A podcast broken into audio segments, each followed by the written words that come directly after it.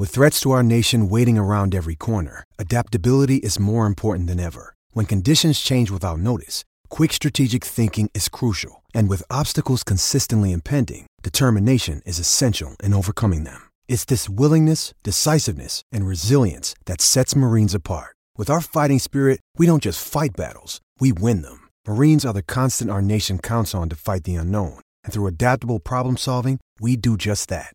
Learn more at marines.com. The Bulletin.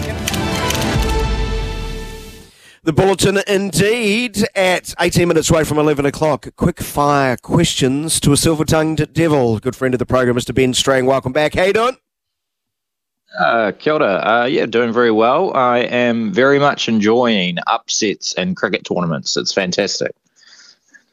And that is as big as they come. I, I, rattled off the previous results at World Cups between the Netherlands and South Africa, and the winning margins had been 160 runs, 221 runs, and 231 runs. What an incredible win for the Netherlands, who were batting first 112 for six. Yeah, uh, remarkable innings from Scott Edwards to to get them into a position that they could actually win, to, to get them up to 245 with his 78 not out at a decent clip as well. Um, you know, a little bit of support from the tail around him as well. For you know, Logan Van Beek didn't really fire; he was 10, but Van der Merwe 29, Dutt uh, 23 off nine balls, so the the, the tail wagged with him.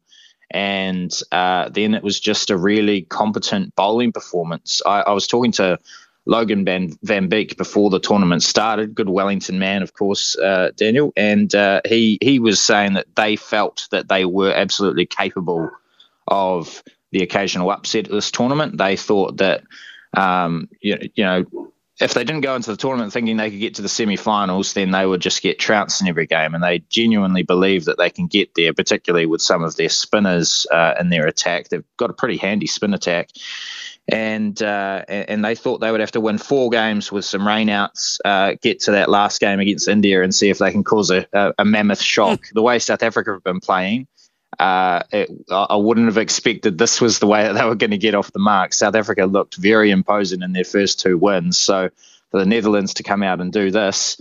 I think any team now coming against the Dutch will just have to be a little bit cautious and make sure that they take care of business. Indeed, and what this does for the tournament just means there's so much jeopardy on so many games from here on in. People are going to be walking tight ropes, and that's fantastic for the tournament for sure. Um, so, what are your pre-match nerves ahead, again, ahead of the Black Caps game against Afghanistan, knowing full well Afghanistan caused a massive upset themselves, beating the defending champs by 69 runs just a few days ago? Yeah, well, I, I, think I said to you last time that we spoke that it's it's the likes of a game against Afghanistan in Chennai, which is very spin friendly.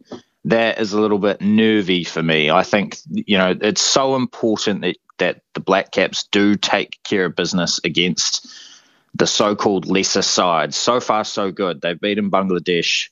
They've beaten the Netherlands and now they do have to take care of business against Afghanistan. But in Chennai, where, as I say, very spin friendly, you're coming up against a bowling attack with Rashid Khan, Mujib, Mohammad Nabi, three fantastic spin bowlers. They are going to really test the Black Caps batting lineup.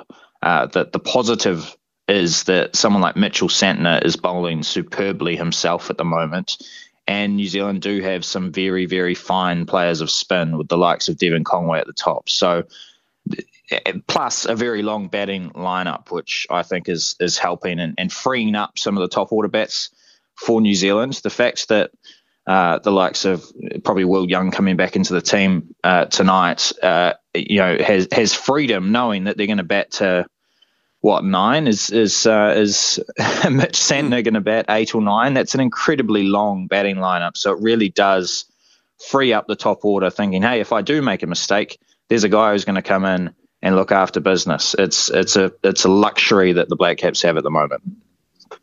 Uh, ben Strang is with us. This is the bulletin. Uh, the All Whites have gone down to Australia by two goals to nil. Just so frustratingly predictable predictable and toothless. Mm. Right, Ben? Yeah, yeah, it's uh, that that sums it up. That really does sum it up. It's you you want to go into these games and and and think that New Zealand can put in a, a good performance, but it's the same old stuff. There's just no final ball to to set the strikers free. Um, there, there's there's no quality chances inside the box.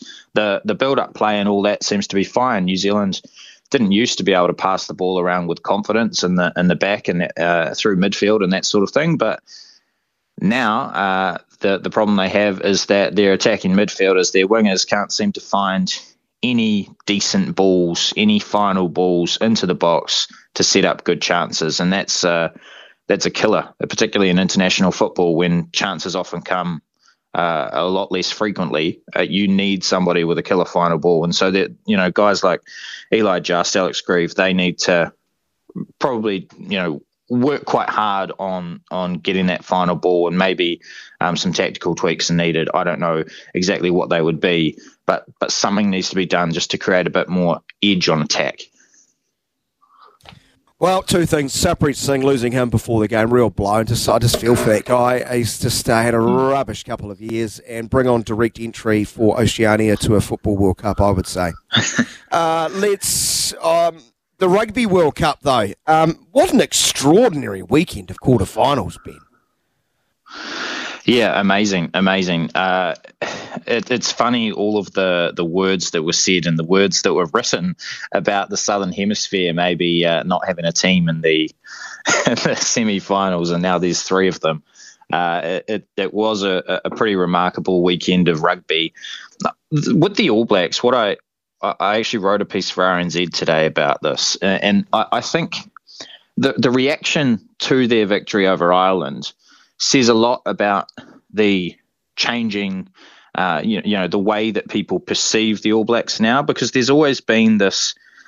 If you ever go to an All Blacks game, for me, it's a fairly soulless affair. Like the, the fans don't create a, a brilliant atmosphere or anything. And that's because I think you turn up to an All Blacks game and you're just expecting a win. It's like a foregone conclusion. There's no jeopardy on the result. And all you want is to be entertained by some of New Zealand's best athletes. You want them to do something magic.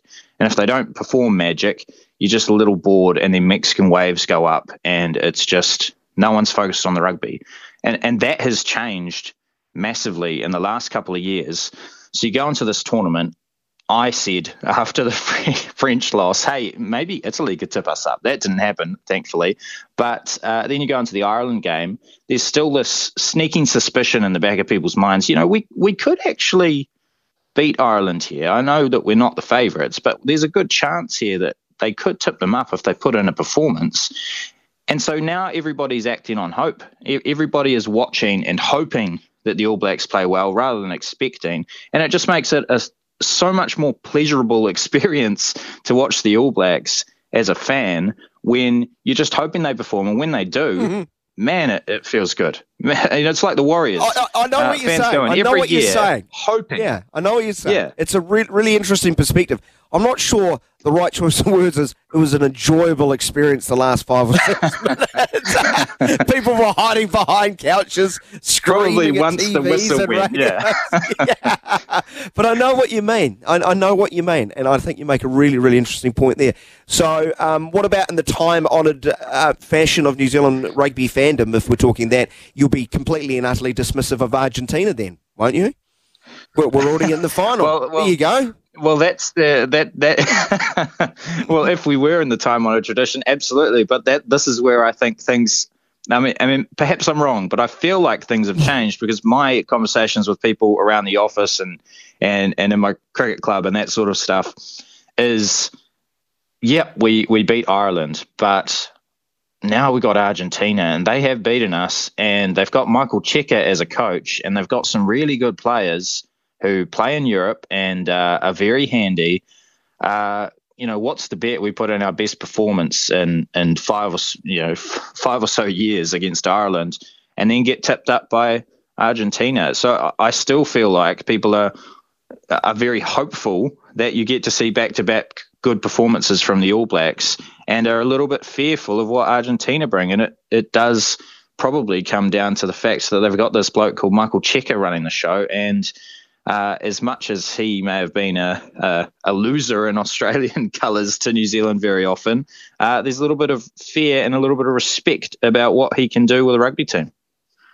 Good man, Ben. Always appreciate your time. Good chatting. Go enjoy your week. I will do. Have a good one.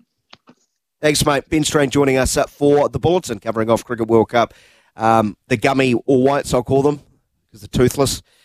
Um, and the Rugby World Cup. I, I'm clearly a big football fan, right? And I've just been waiting for New Zealand football to take a step forward for a long, long time. A long, long time. I hope it comes seven and a half away from 11 back after the break.